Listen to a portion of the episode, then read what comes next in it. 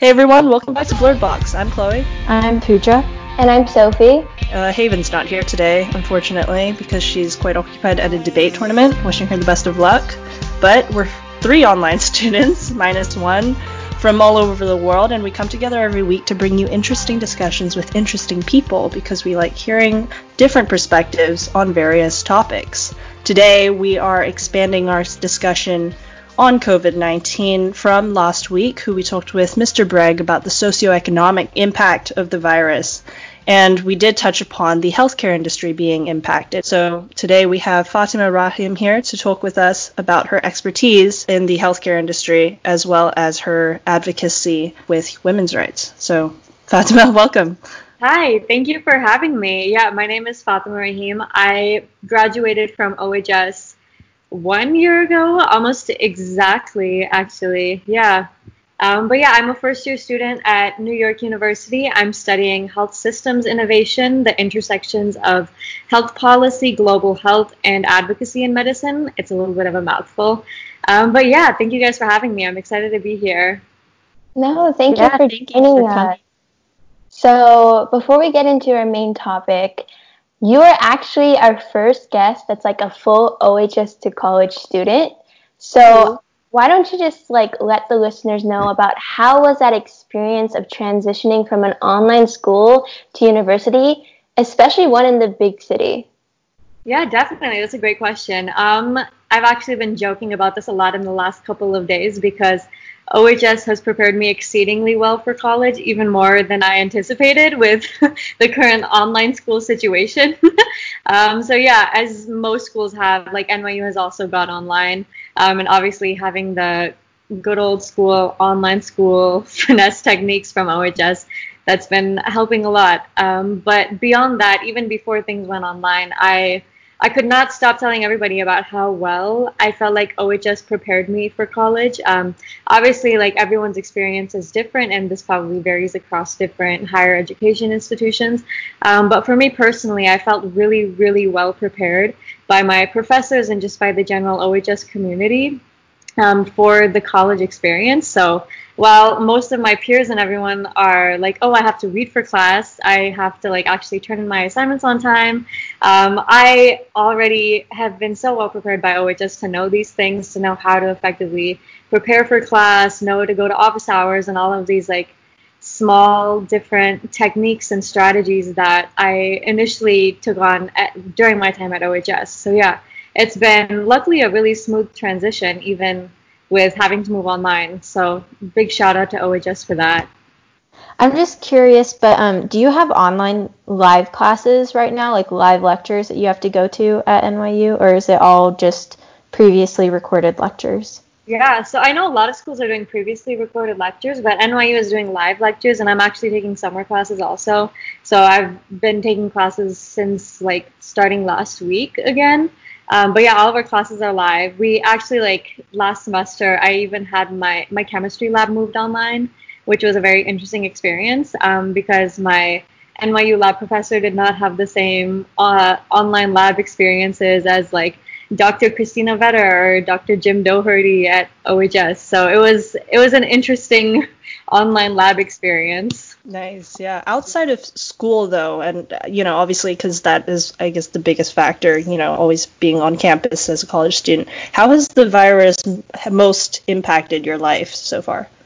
Um, that's a good question. Uh, so, like, obviously, like, I've got experience with the whole online school situation, so that wasn't that wasn't as big of as, as big of an impact as it probably was for other students. For me, it was more so um, finally like leaving my small town and moving to a big city, I was finally like by the time COVID hit, I was pretty well adjusted to the city.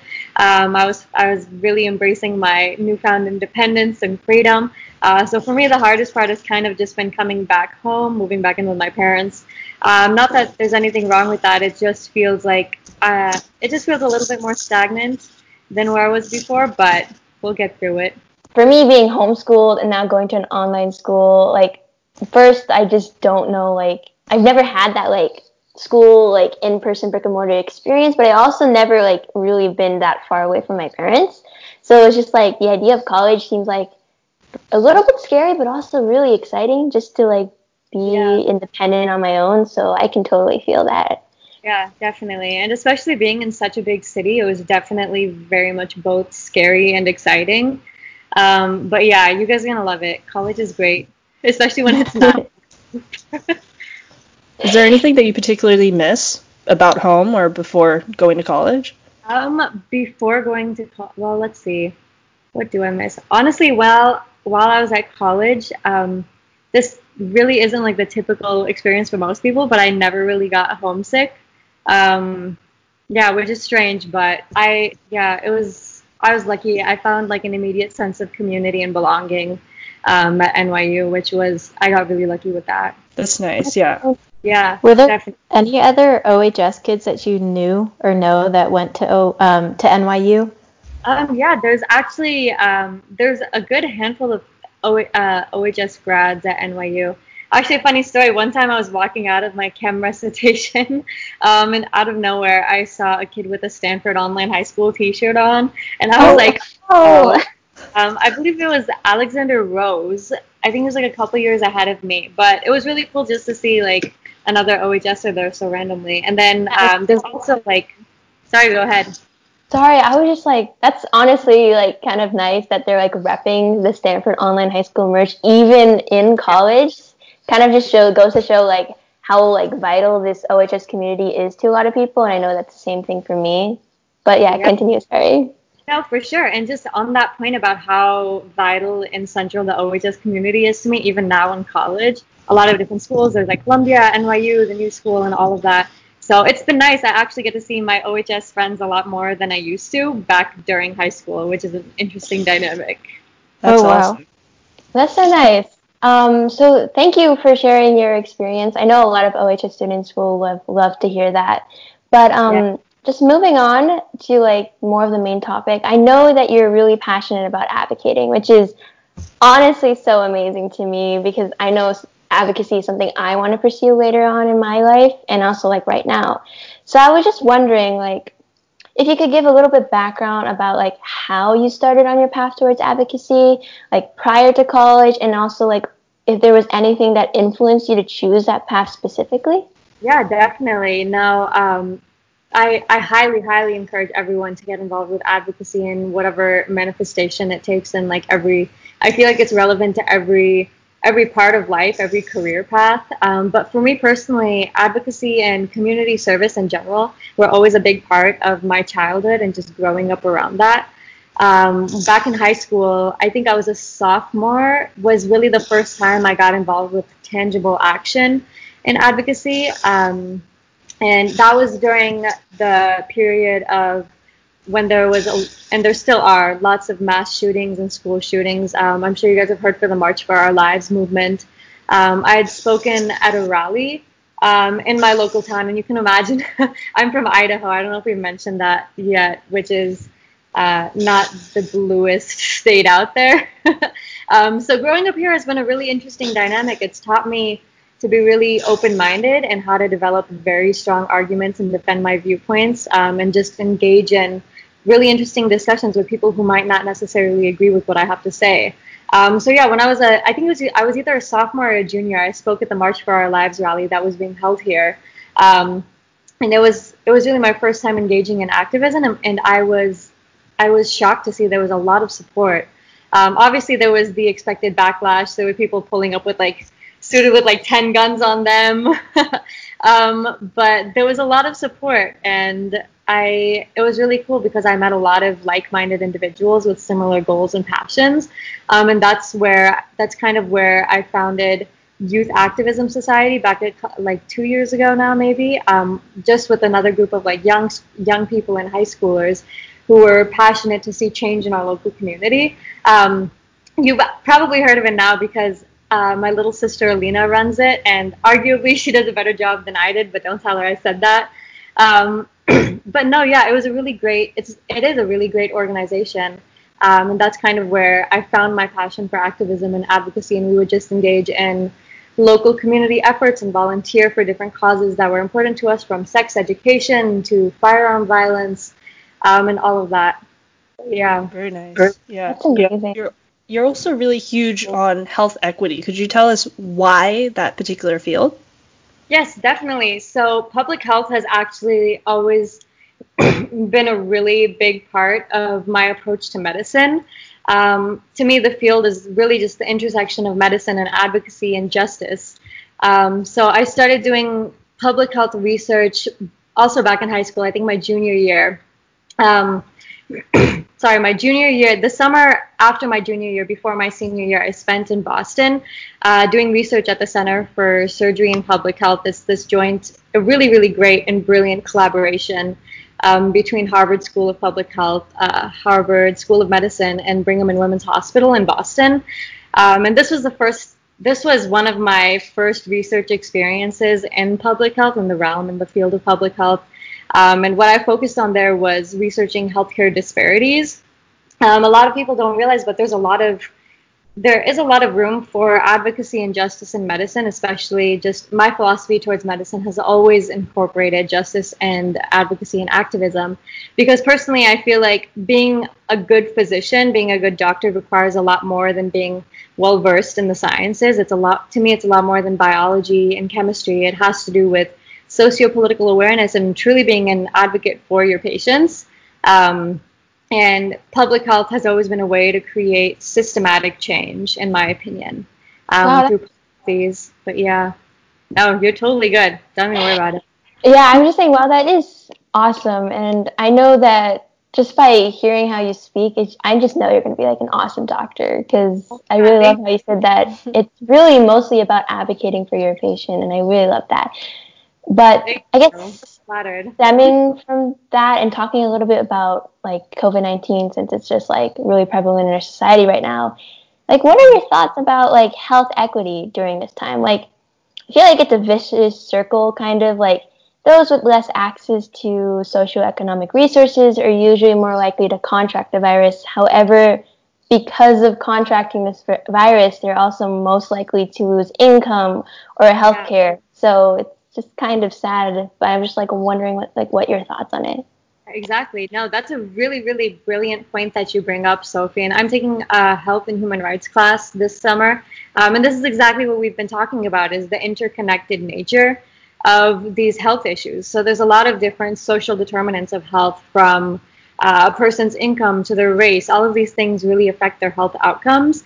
Um, and a really big point that I've actually just recently been talking about a lot is the social, physical, and uh, mental interconnectedness of health. So there's these three really, obviously, like arguably there's other domains, but these three domains are very much interconnected. So, uh, for example, a person's uh, economic status affects their health. If they can't afford nutritious food or afford to go to the doctor, that'll impact their health with adverse outcomes. And at the same time, it's like a person's physical health impacts their psychological health and vice versa. Um, you can see that in a lot of different situations. I'm trying to think of something more COVID relevant, but like you said, if someone can't uh, can't afford to take time off of work, that'll that'll cause a lot of stress and possibly anxiety. That'll in turn impact their physical health um, and cause things like hypertension and other diseases. What is your two cents on how the response to the health equity balance or imbalance is going on right now in the world? Well, I think a really important thing to keep in mind right now is health inequities are nothing new. Like these have existed since before COVID. Um, and it's a very multifaceted problem to take on because it's not one dimensional. There's a lot of different influences on health equity from the economy to implicit bias to all of these different factors that need to be taken into account. Um, so, yeah, it's something that's very difficult to approach, but something that I think needs to change systematically uh, more than anything. So, we really need to have policies um, and tangible pieces of legislature and action to combat health inequity. It's not something that's going to go away um, because, in my opinion, health inequity is the result of centuries of systems of oppression and discrimination. So it's it's definitely not something easy to change, but it's something that I want to actively work towards changing. Is that something that you plan on continuing in the future, like um, after med school or whatever you plan to do after graduating from NYU. Um, how do you plan to continue advocacy into the future, whether that be in medicine or whatever else you pursue? Um, yeah, definitely. No, that's a great question. Um, for me personally, I feel like advocacy and activism is something that I want to maintain throughout all of all aspects of my life, in my career, in my personal life, um, and all of that. So it's definitely something that I want to keep with me throughout college, throughout medical school, and then even after being a physician. And I just want to use all of these different privileges and these capacities that I have to help other people. Um, and that typically, uh, for me, that manifests in public health. And so when I have the degrees and the training and the education that I need, I want to use these different tools and capacities to create uh, tangible and systematic change. Um, so ultimately, I, I, I really want to be coming out with groundbreaking research and uh, informing different policies that can change the healthcare system that is so flawed today. That That's awesome. great. That's awesome. Thank you. I also I also know that you're interested in like a lot of women's rights issues as well, like period poverty or catcalling, just like on the baseline. Could you like tell us more about your work towards these issues as well, and like why you decided to advocate them for them specifically? Yeah, definitely. Uh, I I initially became involved with period and catcalls when I left for college. Um, so because activism and community service have always been such a regular part of who I am, working to create uh, tangible actions for issues that are important. Um, but yeah, so these two organizations uh, specifically, they really stood out to me because they have been founded by these brilliant women. Sophie and Nadia are two people that I absolutely have the most utmost respect and admiration for. The way they've created their organizations without um, without this hierarchical structure that kind of tends to lessen the voices of like newcomers. So with period and catcalls, once I joined them, I felt automatically like my voice was heard, like I, my presence was valued, that I was making meaningful contributions to these causes and to these initiatives. Um, but yeah, these uh, these two issues specifically, sexual harassment and period poverty. Um, so period poverty is in my opinion, another public health issue because this has to do with the health and wellness of a group of people, menstruators, um, throughout the world. And so that was just another way of me manifesting the intersection of medicine and health and advocacy and activism. So it really came together in that organization. And then Catcalls was, uh, it was really just a, Catcalls to me is a very innovative approach to advocacy. Um, just using chalk is really just holding up a mirror to society um, and revealing the toxic masculinity and the sexism that exists in our socio-political spheres.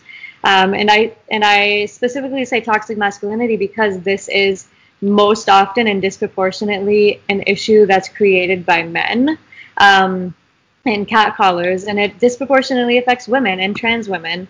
Um, but yeah, and I think that's another really important point to bring up when we talk about women's rights is the intersectionality of women's rights. So I feel like women's rights is nothing without talking about the women that are most disproportionately impacted by this, and that would be women of color, especially black women.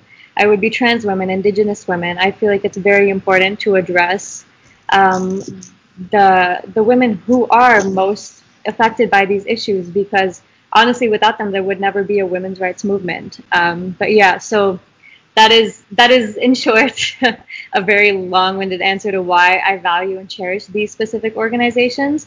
Um, but I definitely, definitely highly encourage everyone to find a local chapter of Period or of Catcalls or start one if there's not one in the region because these two founders, these brilliant women, Nadia and Sophie, have made activism so accessible to anyone. So if there's a local chapter, or if you want to start one, it's um, it's obviously it's not easy to do, but it's possible.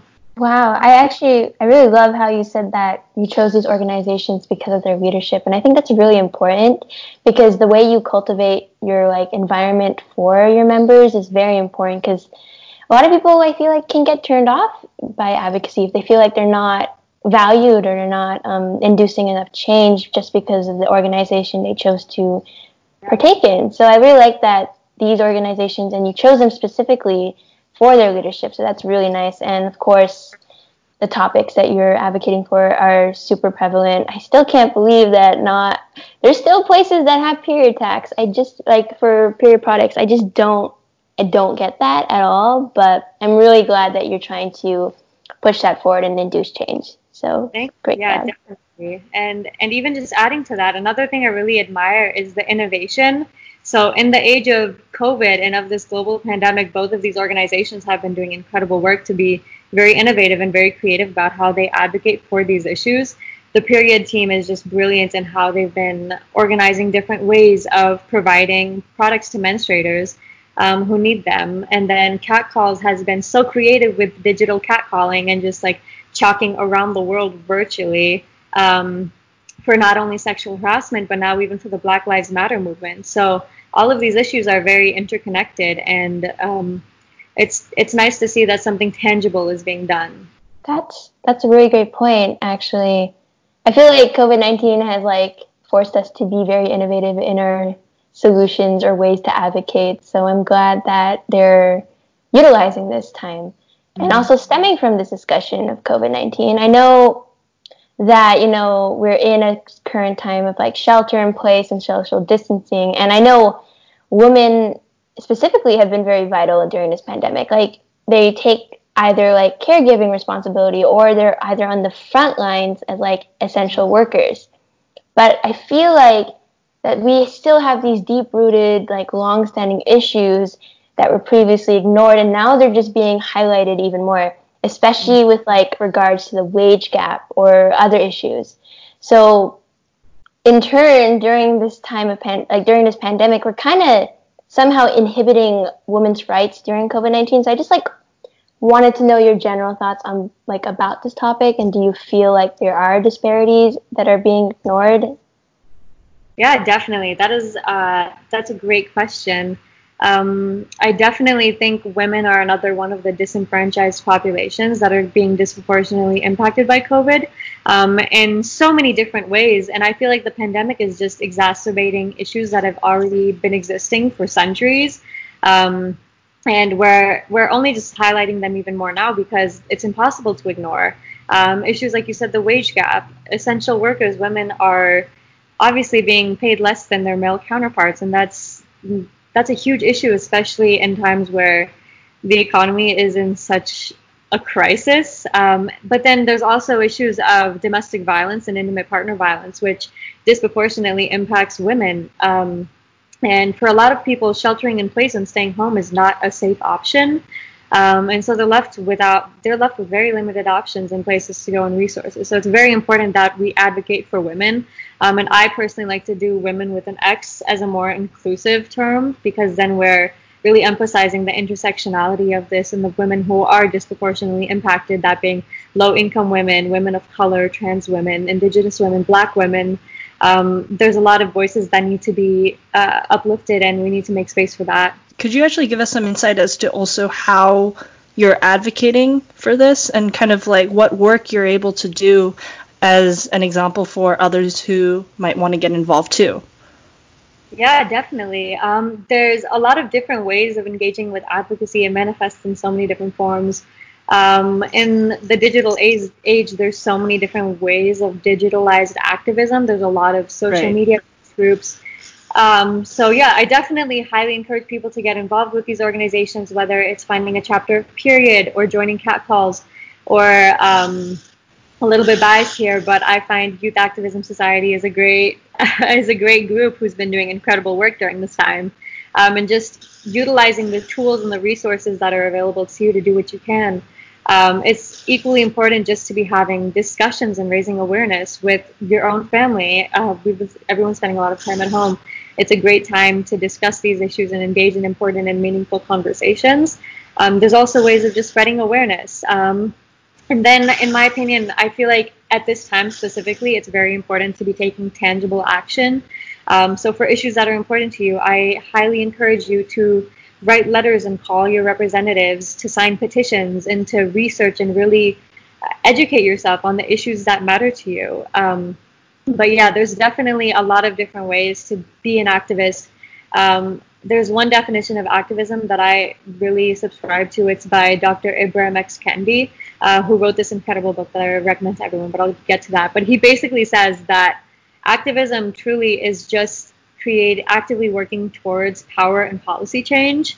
Um, so activism isn't necessarily just tweeting about something, but it's actively working towards changing a policy, changing a power structure.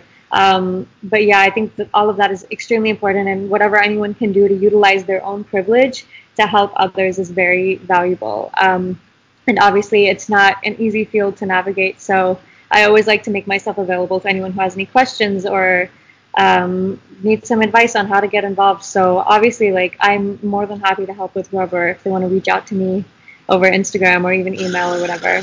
That's, That's great. great. I definitely like that quote, especially because it kind of shows that advocacy is really a process and it's not something that happens instantly or it's not just one word that sparks change. It's a process and constantly working towards that, which I think is something that you've obviously been involved with starting your sophomore year of high school. But I was also wondering if there are any clubs on campus at NYU. I know now you might not be able to be as involved in them, but if there were clubs that you were involved in and that you would recommend for other students who might be applying to college or going to college in the future?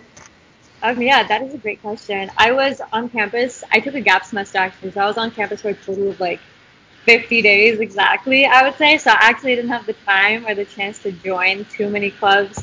Um, but NYU has like um, every school has some kind of uh, some different variation of a club or a society to get involved with. Uh, for me, initially, I joined Period and Catcalls, um, and I just recently started looking into NYU clubs. There's like obviously like there's political groups, um, but there's a lot of different ways to get involved. Yeah, for sure. Yeah, I actually also like really love that definition or quote you said that represented activism and advocacy. I remember for me, I remember someone told me that the reason why we advocate, or I guess what advocacy means, is that it's basically to change what is into what should be.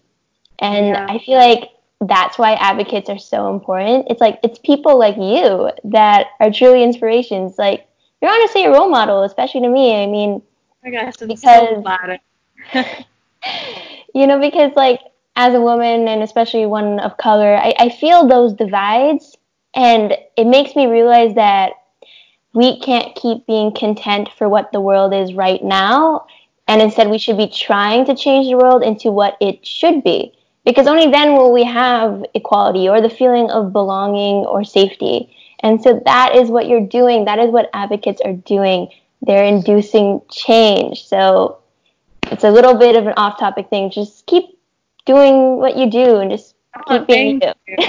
Thank you. No, I'm I'm so flattered. Typically, I don't like to like label even myself as an activist, um, but I I try to do what I can, and I appreciate you guys having me on this platform.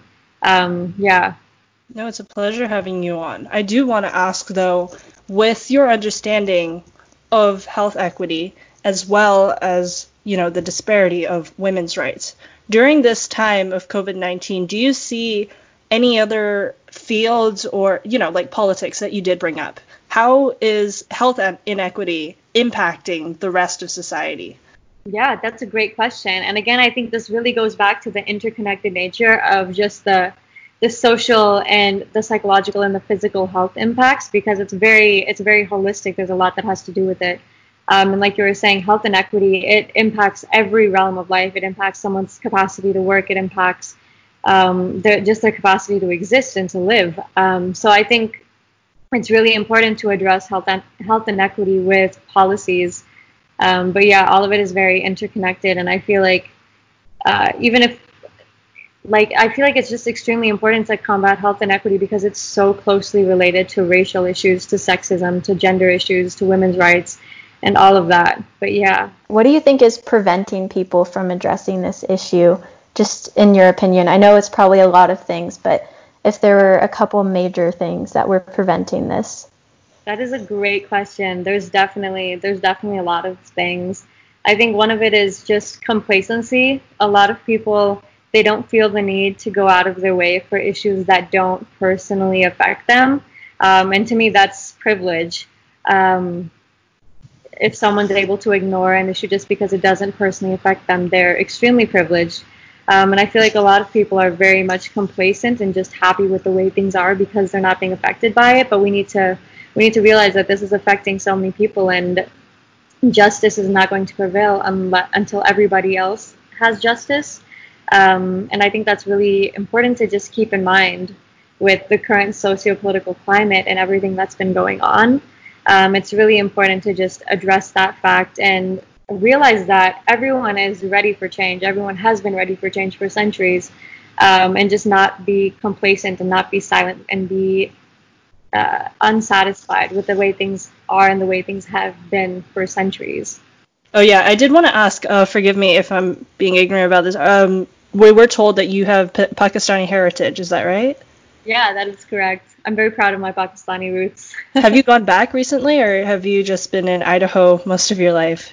That is such a good question. Actually, the first time I ever went to Pakistan was right before I left for college. So maybe like two years ago now, maybe, maybe like I can't, I'm so bad with time. But yeah, that was the first time I had ever gone back, and it just felt amazing to be surrounded by my roots for the first time because I grew yeah. up in a predominantly white community. Um, and beyond like my immediate family members, I've never really been surrounded by people who look like me. So going to Pakistan was an incredible experience. Just yeah, amazing. that's really nice. Um, so it's not a random question, just kind of asking because have you been there long enough to be able to answer this? Whether is there a really large difference between how you know you're advocating for these issues? How do you see them being differently responded to, or you know, um, evolving in Pakistan versus in the U.S. or in Idaho, where you are? That is such a great question, and I have a lot of discussions about this in my own family. Um, so the health disparities and the injustices that exist in the U.S. are they're horrible and they need to be changed, but they're completely unparalleled by the way these injustices function in underdeveloped countries, um, and just the the degree to which health disparities exist in Pakistan is just it's it's insane. It's at an even more exacerbated degree than we see here. Um, but yeah, the way these issues are approached, a big part of it is that at least here we have the freedom to talk about them and to to just have have discussions and express ourselves and say something if we're not satisfied with the way things are. Over there, there's a lot of stigma and there's a lot of um, there's a lot of backlash for speaking out about things. Um, so it's definitely it's it's not the same, but I think something similar needs to go on over there. Yeah, what would you have to say about the women's rights then as well in that same context of question?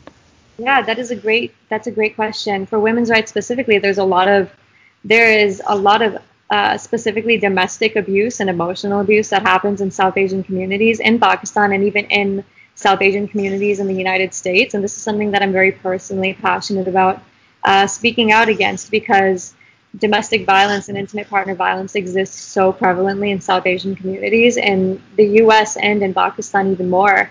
Um, so that's another really big women's rights issue that I really want to change. Yeah, yeah. definitely trying to be the voice for people who don't have a voice is probably yeah. one of the biggest parts of advocacy. I completely agree that there's so much injustice in the US, but at least we have like there at least there's like a capability to have change, like through Me Too movement or something like that. But I feel like in Pakistan that's not really going to happen anytime soon, which is quite sad because I'm also of Pakistani heritage. But I just, I hope that one day we'll be able to change, and I also hope that it will get better. So thank you for yeah. that. I have so many more questions. I'm sure the rest of us do on that particular topic, but we do have a traditional box segment that we would like you to engage in. So Sophie's going to give a bit more context as to what that entails okay. Excited. Traditionally, so Fatima, traditionally we have a box segment where we have the guest say something that's inside of the box related to a specific topic, and also something that is outside of the box related to a specific topic. So for this segment today, inside of the box, could you give us a couple of phrases or sentences about how how health inequity is negatively affected by COVID 19? That makes sense. I'm trying to think of like the best because it's health inequity and it's like a negative, and then we're like trying to be like, what's I'm let's see. Like, how has health equity or inequity caused us to rethink the way that we're actually treating society or like people members of society? Is that so? The issue specifically, yeah. like how maybe that it's been more highlighted during COVID nineteen, and how is yeah. that both negatively affected, or how has that pushed change? I think I, I think I see maybe like the positive and the negative that we're getting out of seeing the health inequities during COVID because like obviously it's revealing some positive. Does that make sense? Yeah, yeah, yeah. What are some misconceptions that you've seen with uh, that particular field, and then what are some that you know are right, and which are the ones that are wrong? I yeah, I think that's a great one. Should I just get into it? Yeah, go for it. okay. So, um, well, one of the biggest misconceptions that I've seen in health equity, um, and this actually goes back to like uh, I actually did research for this um, for an OHS class with Dr. Anthony Smith. Shout out to him. He is incredible for letting me do this as my research project. But this goes back to scientific racism that prevailed in the late 18th century um, during like the illegalization of slavery. Um, after slaves were emancipated, uh, I, the the white supremacists at the time needed a reason to justify the oppression of African Americans. Um, and one of the things that they turned to to justify this inhumane treatment was scientific racism. So using pseudoscience and completely unbiased claims to oppress blacks in America. Um, and so like some examples of what they did was like compare like the cranial capacity of of blacks and whites to their intellect and their intelligence and uh, let's see i'm thinking of, and like another example would be the theory of polygenesis and that's to say that humans evolved from like two different races one being inferior and the other being superior to the other um, so there's this whole idea of going to like these inherent traits and characteristics of a person in order to justify their oppression. And science has been historically used as a vehicle to do this. Um, so now when we think about that, that kind of manifests its way into the into the argument that people often take is that health inequities are the product of natural discrepancies and natural biological differences when really that's scientifically completely untrue. Health inequity is the product of hundreds and thousands of social determinants of health, which range from someone's race to their income to implicit biases to their housing situation to the environment that they live in. Um, there's even things like environmental racism, where someone's location, someone's like uh, where they live geographically impacts their health. Um, but yeah, there's a lot of different determinants of someone's health, and none of it really has to do with their biology. And that's a huge misconception that I've seen in the field, and just like general responses and like backlash that I've gotten um, and that I've heard. Yeah, that's awesome. I think that's exactly kind of the information we were looking for. Um, yeah, definitely. Yeah, I'm glad that fell in line. Very nice. Um, do you guys have any other thoughts on that? Otherwise, I think I really enjoyed this conversation, hey, and I think I've learned too. a lot from from you in terms of what that field kind of entails, and you know how we can go forward with that. And you've set a very good example, obviously, as Sophie's emphasized, on being a good example for those who want to get involved, for for younger women, uh, of especially of a, like a d- different heritage compared to you know the normal of what you would think. Like you said, growing up in Idaho in a very uh, you know, white community um, and kind of being the minority. I think a lot of people will relate to that. And I think that's been very helpful. So thank you for coming on once again and talking about all of this with us. Yes, thank you so much. We're wrapping up our season, guys. We're getting to the end yeah. of the season. It's we finished our school year. I'm sure the rest of you are coming to the end of your school year as well.